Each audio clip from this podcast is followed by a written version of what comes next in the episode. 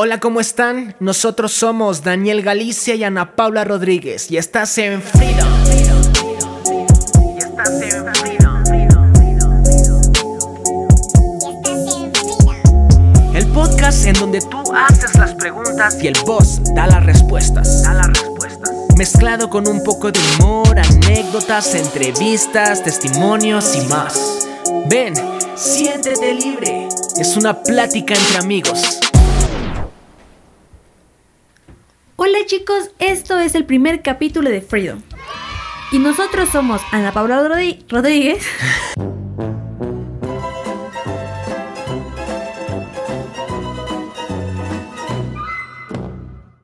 du, du, du. Sí, perdón, soy así. Y Daniel Galicia, producer. Y el capítulo se llama ¿Por qué crees en lo que crees? Y esto derivó de, bueno, somos chicos cristianos que hemos tenido un largo tiempo en esto y pues siempre nos llegan a preguntar cosas. Y una de las preguntas que más nos hacen es esto: ¿por qué crees en lo que crees? ¿Por qué crees en Dios? ¿Por qué haces esto? ¿Por qué no haces aquello? Sí.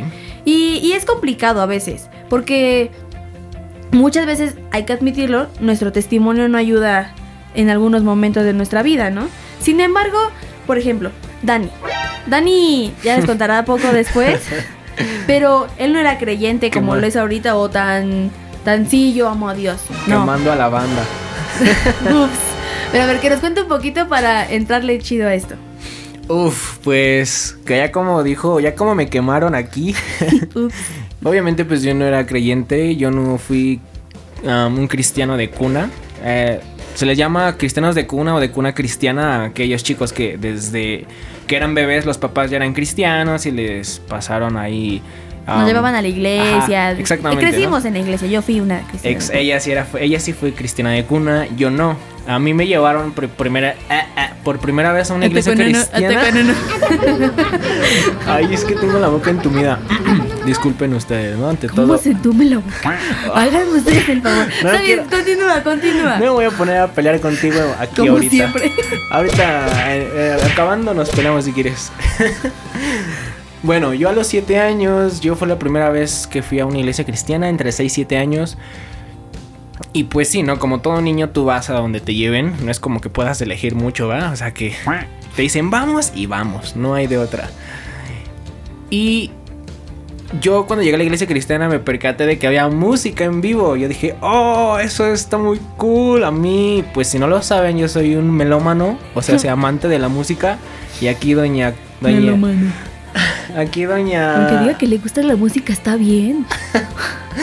Oh, que todo te molesta, pues. Todo te molesta. Fatality. Total, me gusta mucho la música, soy un amante de la música y sí, soy un melómano. Entonces, pues yo desde que vi la música en vivo, yo dije, wow, yo soy de aquí. Yo veía al baterista, al guitarrista, a las coristas y yo dije, wow, yo soy de aquí, me gusta... Y entonces eso fue lo que me, me atrapó y cada domingo yo iba, ¿no? Gracias a eso. Pero realmente no iba por, por, por lo que uno va normalmente a la iglesia, que es amar a Dios, darle gracias. Iba por las chicas. Tenía seis años, ¿cómo voy a ir por las chicas? No, que siete, ya ve cómo siguiente. Bueno, seis, siete años. Siguiente. Dije desde el principio, seis, siete años. Por las chicas, no me puedes decir que no. ¿Cómo voy a ir por las chicas? O sea, tenía seis, siete años. O sea, cálmate. En esos tiempos yo todavía ni siquiera andaba pensando en eso.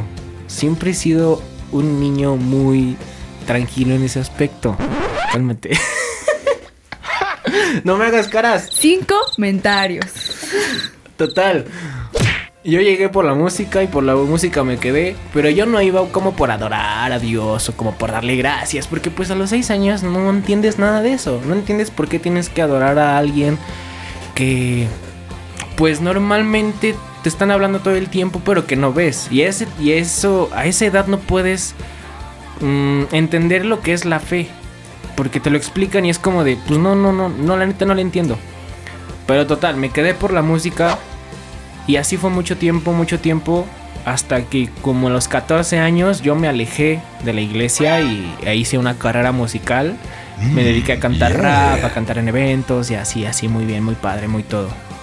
Y bueno, hasta ahí te voy a cortar la historia para que ahora tú nos cuentes un poquito de tu historia cristiana.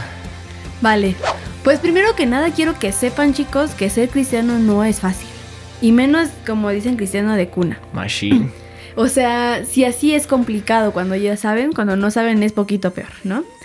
Eh, yo crecí estando en la iglesia, igual como, como dice Dani, como a los yo siete, ocho años más o menos empecé a servir, pero a mí no me llamó la atención la música. Lo que me llamó la atención fue el Ministerio de Artes, las panderistas. Yo durante doce años aproximadamente estuve en el Ministerio de Artes. Tengo veinte años. Más de la mitad de mi vida estuve en ese ministerio. Entonces, pues me llamó y todo. Y al principio, pues sí, ¿no? Y, y, y tal vez ahí entro con un poco el contraste de, de cuna cristiana y no. Porque yo sí era, a los seis, siete años creía demasiado en Dios.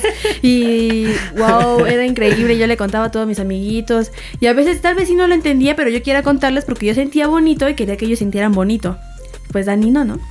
No entendía, dice. No, yo, yo andaba en otra onda. Onda. Oh.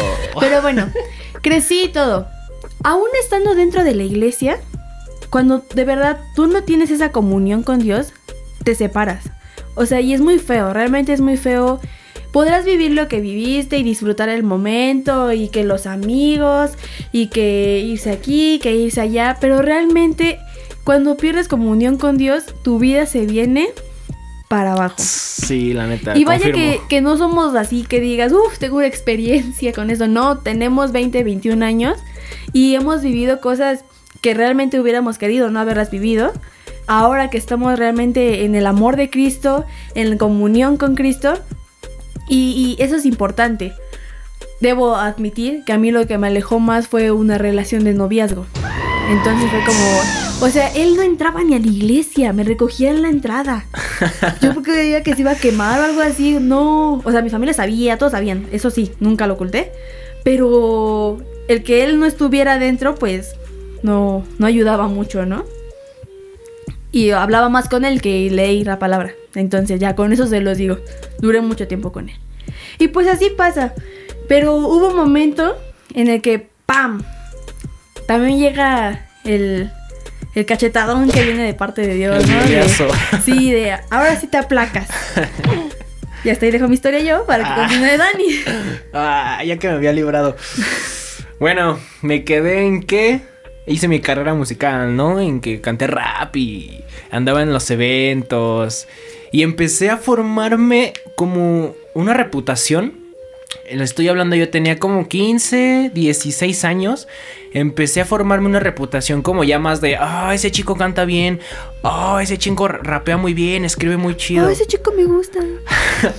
Que no, pues, que no, pues, ¿Ah, que no? no. Ah, no. No ande quemando la banda, no ande quemando la banda. Entonces, pues yo, yo andaba de... Eh, una de las cosas que me arrepiento es que yo andaba de evento en evento, de bar en bar, de fiesta en fiesta, teniendo dieciséis, diecisiete años. O sea, no era ni mayor de edad y me infiltraban a los bares, me infiltraban a los eventos. Tururun, y... tururun, tururun. Chico malo, chico malo. Tururun, tururun. Entonces, pues sí tururun. Fue como muy... Me arrepiento de eso porque... Conocí mucha gente buena que son familia que todavía considero, um, equipo musical con el que todavía convivo, o sea, conocí gente que realmente vale la pena y gente que realmente no, no, no, no das nada por ella, ¿no? En ese pensamiento yo, yo decía eso. Hoy me doy cuenta que pues sí puedo dar algo y es darle palabra, ¿no? Darle, pues, hacerle llenar conocer a Dios. Exactamente, ¿no? Para que ellos salgan de donde yo salí y se encuentren donde ahora me encuentro. Entonces, pues ya después de todo eso, después de muchas giras, después de muchos eventos, saqué un primer disco que se llamaba Mi Génesis. Hasta en eso, sí, siempre tenía la palabra en mí, o sea, yo sabía que era un Génesis y yo muy, sé por muy qué... dentro de él. Supe por qué a mi disco le puse el Génesis, o sea, yo realmente siempre tuve a Dios conmigo, pero no era un cristiano de esos de, oh, te amo Jesús, levanto mis manos y no, o sea, yo creía en Jesús a mi manera, ¿no? Era mal hablado, como dice Pau, era medio coquetón. Eh, ¡Ay, medio! Pero está bien, ya, ya no era... voy a quemar a la banda, ya no voy a quemar a la banda. Entonces, pues eran cosas... Ustedes lo conocen. ¿Sí? Era, eran cosas que me alejaban de Dios. Yo por eso, pues nunca pude tener una relación con, con Él mientras yo andaba en esa, en esa vida. Eso es un punto muy importante. Mientras más estás en el pecado o alejado de Dios, menos puedes estar con Él. O sea, es muy complicado tener un balance. No existe ese balance. De verdad, no existe. Bueno, continúa.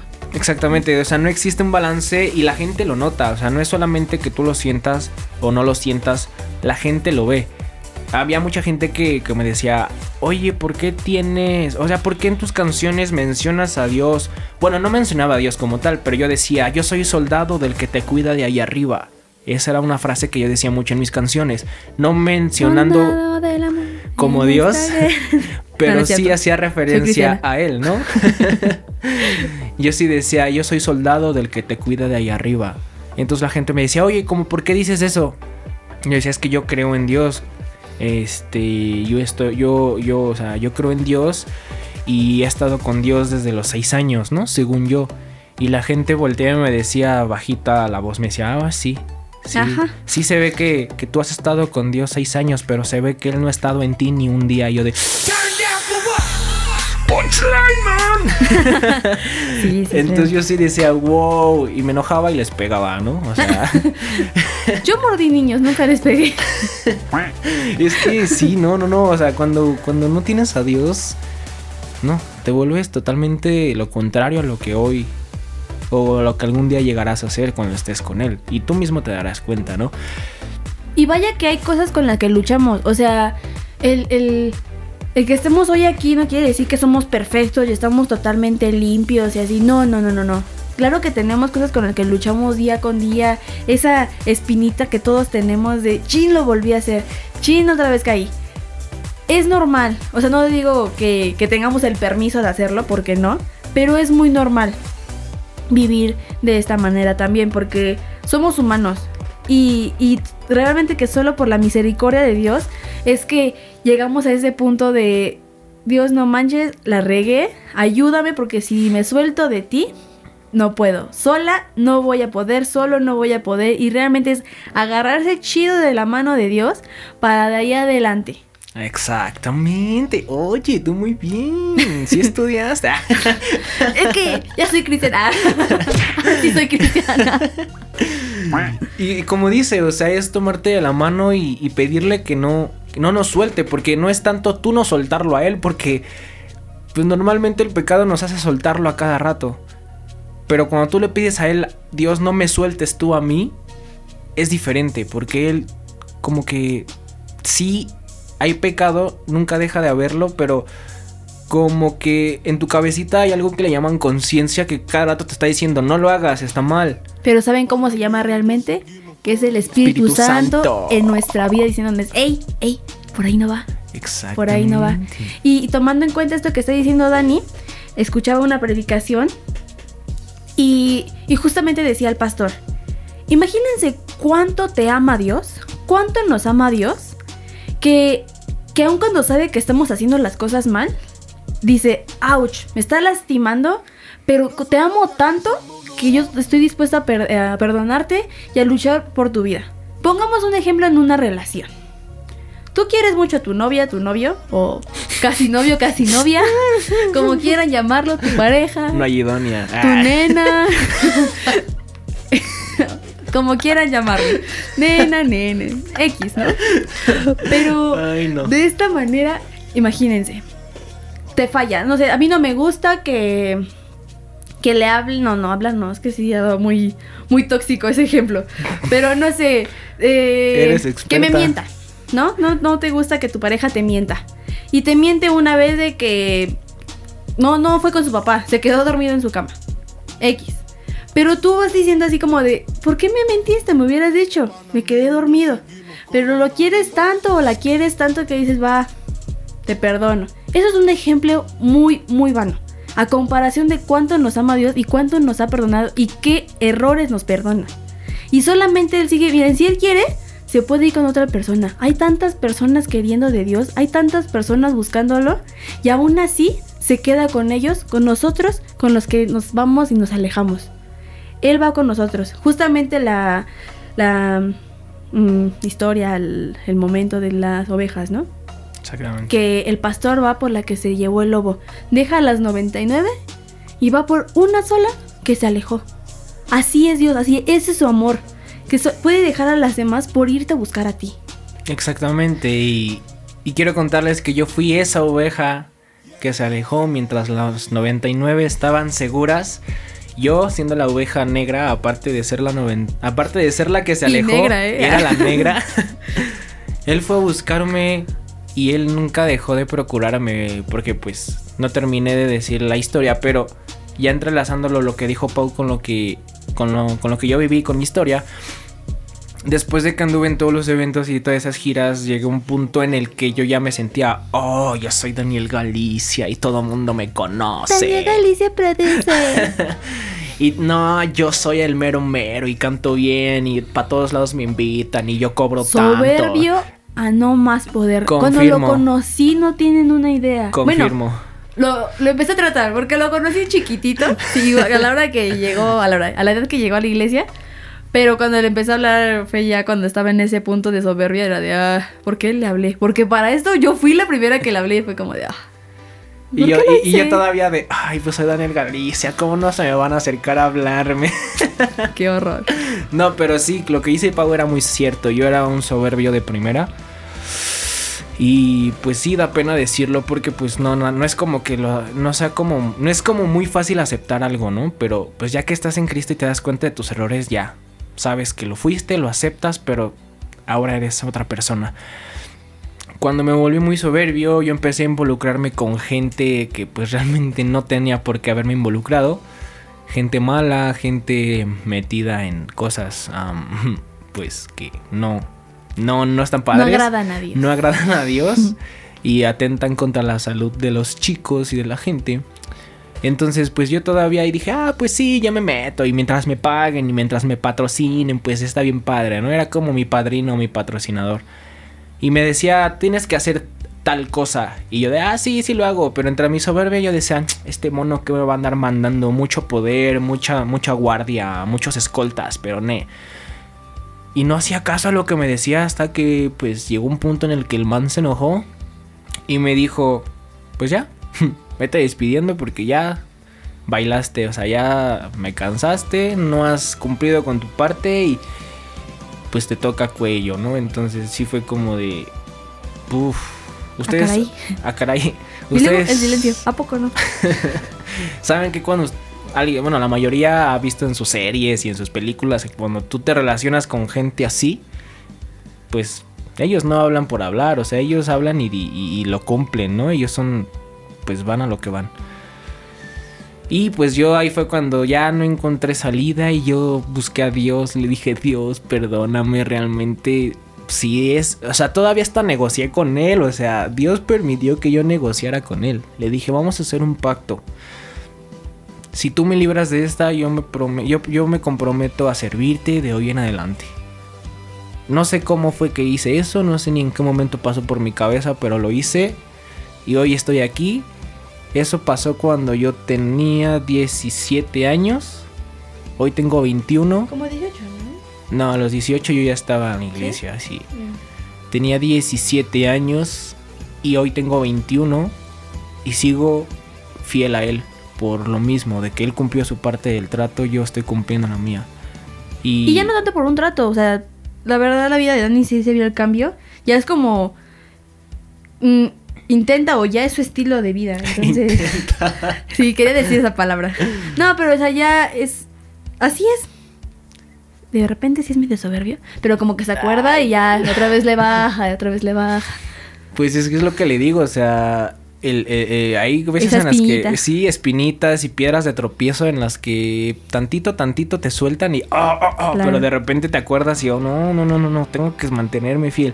Y es una batalla constante. Yo escuchaba a un, a un este, a un científico que dijo, si quieres una vida plena, una vida feliz y una vida tranquila, definitivamente no te recomiendo el cristianismo. Y es eso, porque nosotros somos los que batallamos más, más pruebas, más toda esta onda. Y tienes que mantenerte y luchar y mantenerte firme Porque pues no puedes volver atrás, o sea, ya eres una mejor persona, ya no puedes ser la persona o no puedes regresar a donde te sacaron. Exacto, como les decía hace rato, ser cristiano no es fácil y justamente por eso. En el momento que tú dices, soy cristiano, soy cristiana, todos los ojos voltean a verte a ti. Cometes un error y... Mm, qué bueno ya. que eras cristiana. O mira, la cristianita. Sí, eh, a mí no, no, no. en la prepa, la verdad, me llegaban a decir así de, de burla, la cristiana, ¿no? Entonces de repente hacía algo malo y... Ah, mira la cristiana ahí haciendo eso.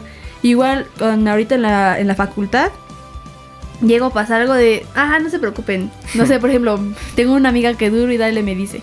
Es una borracha en pausa, tranquilos. No, ya no soy en pausa, simplemente las ganas... se me fueron, ya no quiero nada de nada. Entonces realmente no es fácil, cuesta trabajo, realmente sí, perdón por decir tanto realmente, pero sí, sí cuesta trabajo el, el hecho de de mi vida. Hay gente que va a conocer a Cristo y si yo estoy haciendo esto, así realmente quiero que conozcan a Cristo o como realmente lo es. O sea, hay un momento en el que tú sientes la presencia de Dios tan hermosa, tan cubriéndote con, con ese amor que realmente nos tienen, con ese cuidado que es como, wow, quisiera que otros lo vivieran, pero si en mi vida no están viendo que eso existe, ¿cómo voy a transmitirlo para que alguien más lo viva? Muchos, muchos chicos piensan que el predicar a Dios es estar ahí con sus amigos hablándoles de la Biblia y con la Biblia en mano y mira lo que dice Filipenses y mira lo que dice Jeremías. Y sí, en parte sí debemos de hacer eso, pero ya cuando la persona aceptó conocer de él. ¿Me explico? O sea, no puedes es llegar como con alguien... Es una base, o sea, eh, como en la escuela. Un argumento no lo puedes decir si no tienes el fundamento, la información de tal persona dijo esto, o de aquí lo saqué, es lo mismo. Exactamente, o sea, tú no puedes llegar con alguien y decirle, oye, este, mira, la Biblia dice que tú estás mal por esto, o la Biblia dice que tienes que hacer. No, eso es algo que no se puede hacer. ¿Por qué? Porque más que ayudarlos o más que llamar su atención, vas a, vas a, vas a conseguirte un mega recontra archirrechazo. O sea, ellos en cuanto tú le digas que estás mal te van a decir, ah, este está chido tu coto. Y de religiosa no te bajan, ¿eh? Exactamente. Entonces, a ver, consejo. Consejo aquí, a ver. Pam, pam, pam. Desp- Espabilense, consejo. Este consejo es, es, es un gran tip. Es, es, les va a servir mucho. Consejo. Les va a servir mucho. Si ustedes realmente quieren predicar a Jesús, empiecen por dar buen testimonio. ¿Qué es un buen testimonio? Seguir la palabra de Dios. No... Um, O sea, si tú eres cristiano, vive la vida de un cristiano, vive como Jesús la vivió. Eso es la vida de un cristiano, una forma de vida como la que Jesús llevó. Y nadie va a ser perfecto como él, exacto, pero se exacto. intenta, es lo que se busca, o sea, seguir i- a él, imitarlo. Eso es. Exactamente. Un cristiano se basa, no es una religión, nosotros no la vemos como una religión. Porque el cristianismo no es una religión. En el cristianismo no hay provisiones, no te dicen qué hacer y qué no hacer. Porque tú tienes un libre albedrío donde tú decides si lo haces, no lo haces, si crees o no crees, si lo sigues, no lo sigues. El cristianismo es en esa parte como un... Yo lo englobaría o lo definiría como un estilo de vida. ¿Estilo de vida de quién? De Jesús, de ser más como él, de seguirlo. ¿Y qué él hacía? Repartía amor por todos lados. O sea, él le hablaban mal y él se quedaba callado y les daba amor. Él iba con los enfermos... les daba amor y ya que ya estaban llenos de ese amor, los sanaba. Por eso es que Dios es, es, es así, es amoroso. Dios o, o Jesús, que es la representación de Dios aquí en la tierra, fue tan conocido a nivel mundial porque él predicó el amor. Y ese es nuestro estilo de vida, predicar el amor. Entonces, tú como cristiano, si quieres predicar de Dios a tus amigos, a tus compañeros, a, a la gente en general, trata de, de llevar una vida como Jesús. Vívela tal y como él la llevó. No vamos a lograr ser perfectos sin pecado como él, porque no se puede. Pero podemos imitarlo, como ya nos dijo Pau. Cuando tú hagas eso, la gente va a empezar a ver cosas diferentes en ti. Te van a decir, oye... tú nunca estás enojado, tú nunca tienes rencor por nadie, o tú nunca dices malas palabras. Oye, ¿qué pasa contigo? Y ahí es cuando el momento exacto. Y cuando llegas a hacerlo es de, oye, ¿por qué lo hiciste? Exacto. O sea, es raro. Y ese es el momento exacto en el que te preguntan, ¿por qué eres así? Ahí es el boom, porque Dios está en mi vida. Y cuando la gente escuche eso va a decir, wow, yo quiero vivir esa vida, yo quiero ser así, yo quiero vivir como este man vive, a lo mejor y no como Jesús, porque a lo mejor no van a decir eso al primer instante, pero van a decir, yo quiero vivir como este man, pero a la misma vez están diciendo, yo quiero vivir como Jesús, porque tú vives como Jesús. Entonces, esa es como la manera de predicar por primera vez. Si no tienes mucho conocimiento de la Biblia, o no quieres parecer como muy religioso o muy... Um... Aleluya, también dicen así. Ajá, muy aleluya. Muy aleluya. Empieza, ahora sí que aplica, predica con el ejemplo. Eso es, que vean a Jesús a través de tu vida. ¿Cómo? No, pues no haciendo cosas indebidas, groserías, no entrar en albures, dobles sentidos, no insultar a las niñas, y a tus compañeros. Y cuesta trabajo, o sea, realmente cuesta trabajo más cuando... Llevaste ya un rato de tu vida haciéndolo, sí cuesta trabajo, pero realmente es decisión tuya decir, me callo porque de verdad quiero demostrar que Dios está en mí, porque sí pasa y sí se ve el cambio, o sea, no solo lo he visto en mi vida, en la vida de Dani o en la vida de, no sé, de amigos que tenemos, ¿no? Sino realmente cuando ves que alguien cambia es porque dices, algo pasó en él y yo quiero saber y quiero que eso pase en mi vida. Y eso está bien chido, bien chido, no se dice bien ni algo más, está muy chido.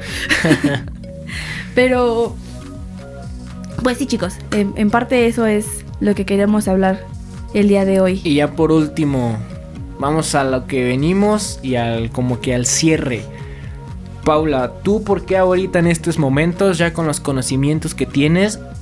Es más, no te bases tanto en la Biblia ni en lo que has aprendido teológicamente. Quiero que tú me respondas tú, tú, tú en tu vida, en tu persona, ¿por qué crees en lo que crees? Yo creo en Dios porque es en lo que creo. Creo en Dios por lo que he hecho en mi vida, por cómo me hace sentir y por cómo vivo. Y me refiero a cómo vivo, yo vivo tranquila, vivo sin miedo, vivo feliz. Y eso es algo que mucha gente no puede. De verdad, el temor que mucha gente lleva a diario, no lo sé. Y eso me alegra, no, o sea, siento fe por ellos, sí, pero me alegra el saber que, que al tener a Dios en mi vida puedo ser así. Puedo ser tranquila, sin tener que buscar problema con todos. Realmente es por eso. ¿Y tú? Muy bien. ¿Por qué crees en lo que crees, Dani? Pues yo tengo dos respuestas. Una es muy simple y muy rápida, y la primera es que porque lo siento en mi vida. Creo en él porque lo siento, porque él me ha demostrado que está conmigo, porque cuando yo digo no, algo va a salir mal, nada sale mal y sale bien porque él está conmigo. Porque él ha hecho cosas en mí inexplicables, sobrenaturales, que nadie puede explicar. Inexplicables, claro. Sobrenaturales. Entonces es ahí donde él, yo, donde yo digo, es que es él, o sea, sí. ¿Por qué yo? O sea, ¿por qué a mí? Porque yo tuve... Hasta nosotros mismos como cristianos tenemos el error de decir, es que tuve suerte. No, no es suerte, es el Espíritu Santo que te cuida. Y la otra ya es un poco más um, locochona, conspirativa, como le quieras llamar, ¿no? Y es de que pues me, se me hace más fácil creer en alguien, en, en un Dios que creó todo tal y como lo conocemos, a que se haya formado por sí solo de la nada. ¿Mm? Realmente, o sea, tú fíjate en tu cuerpo y tu cuerpo es, está perfectamente diseñado para Obvio. Todo. Muchos no saben, pero el dedo meñique es el que nos da la fuerza en, la, en todo el brazo, en toda la mano. Si tú no tuvieras este dedo meñique, no tendrías la fuerza que tienes. Y lo que yo les he dicho a los, a los chicos de mi iglesia, les digo, a ver, carguen una silla con toda su mano. Ay, estuvo bien fácil, ni pesa, ni sé qué. Ahora carguen esa misma silla sin el dedo meñique. Muy pocos pueden levantarlo y los que los levantan les cuesta trabajo. Y es porque el cuerpo está perfectamente diseñado para cada una de sus funciones. Ahora, el aire, el oxígeno, todos los gases que conocemos que están conformados por, por, por la atmósfera, todo lo que conocemos, están perfectamente diseñados para que haya vida. Si algunos de esos gases hubiera va- variado en un cero punto cero cero cero uno por ciento, no existiría la vida. El agua, el agua es un elemento perfectamente equilibrado para que pueda ser bebible o para que nos pueda dar vida. Si el agua no tuviera los componentes exactamente como los tiene, no podríamos beberla y por lo tanto no hay vida. La distancia que tenemos del sol es la adecuada para que no sea ni muy frío ni muy caliente y podamos tener vida. O sea, todo eso me cuesta trabajo creer que se dio solito de la nada. Es más razonable o es más bonito o me convence más pensar en la idea en el que hubo alguien que diseñó perfectamente todo para que nosotros estuviéramos aquí, para que pudiéramos vivir, para que pudiéramos, eh, no sé, convivir entre nosotros. Entonces, eso es una idea en la que yo tengo de cada que yo veo a alguien, un bebé, el nacimiento de un bebé, yo me vuelvo loco y digo, wow, no manches, ¿esto realmente se dio de la nada? O sea, ¿realmente esto se dio por una explosión? Una explosión y, y todo quedó acomodadamente, perfectamente así de la nada por coincidencia para que nosotros pudiéramos vivir, reproducirnos, pudiéramos crear edificios, pudiera... El ojo humano es un milagro. Todos los componentes del ojo humano están perfectamente... minuciosamente bien hechos para que haya vista, y es un milagro. O sea, realmente me cuesta trabajo que todo se dio por casualidad. Entonces les dejo con esto: voltean a su alrededor, vean a su familia, a sus amigos, ve tu cuerpo, ve todo lo que has logrado y pregúntate si realmente lo que tú eres, lo que es tu familia y lo que has logrado se dio por casualidad o, o por arte de magia o o por churro, o sea, de chiripada. ¿Y sabes qué? También sería bueno que, que terminemos con esto y tú te preguntes, ¿por qué crees en lo que crees? Sea lo que sea, tú mismo haces tus fundamentos, tus argumentos, hazlo. ¿Por qué crees en lo que crees? Esto no solamente es como de, yo soy cristiano y te voy a decir por qué yo soy cristiano. No, no, no, no. Es algo que también queremos que aprendas a, a, a conocerte a ti, a conocer lo que crees, lo que no crees, abrirte, porque hay mucha gente que es muy cerrada. Entonces, ¿por qué crees en lo que crees? Y bueno, chicos, queremos invitarlos también a que si tienen alguna otra idea o alguna otra duda sobre todo esto, nos la hagan llegar por nuestras redes sociales sin problema. Dani, ¿cuáles son tus redes sociales? Yo estoy en Instagram como Daniel Galicia M X. Facebook pues no lo abro, pero también estoy como Daniel Galicia Producer. Y pues nada más. Nada más tengo Facebook, Twitter. Digo, Twitter, eh, Instagram. Twitter. Sale, sale acá. Instagram y Facebook only. Muy bien, yo también. Mi Instagram es Pau con W R D Z veinte. Y mi Facebook es Ana Paula R D Z. ¿Sale, chicos? ¿Algo con lo que quieras terminar, Dani? Pues nada, simplemente piénsenlo muy bien lo que les dijo Pau. ¿Por qué creen, crees en lo que crees? ¿O por qué no crees en lo que creen los demás? Eso sería una buena pregunta, ¿no? Para que tú mismo empieces a forjar tus propios ideales, tus propios eh, criterios. Y no te bases en lo que dijo una persona en YouTube, o porque lo que te dijo un maestro, o por lo que te dijo un compañero. Fórjate tu propio criterio. ¿Por qué crees o por qué no crees en lo que sea? ¿Ok? Entonces, por nuestra parte fue todo. Este es el primer capítulo. Este es Free, Free, Freedom. ¡Vámonos! ¡Adiós! ¡Nos vemos!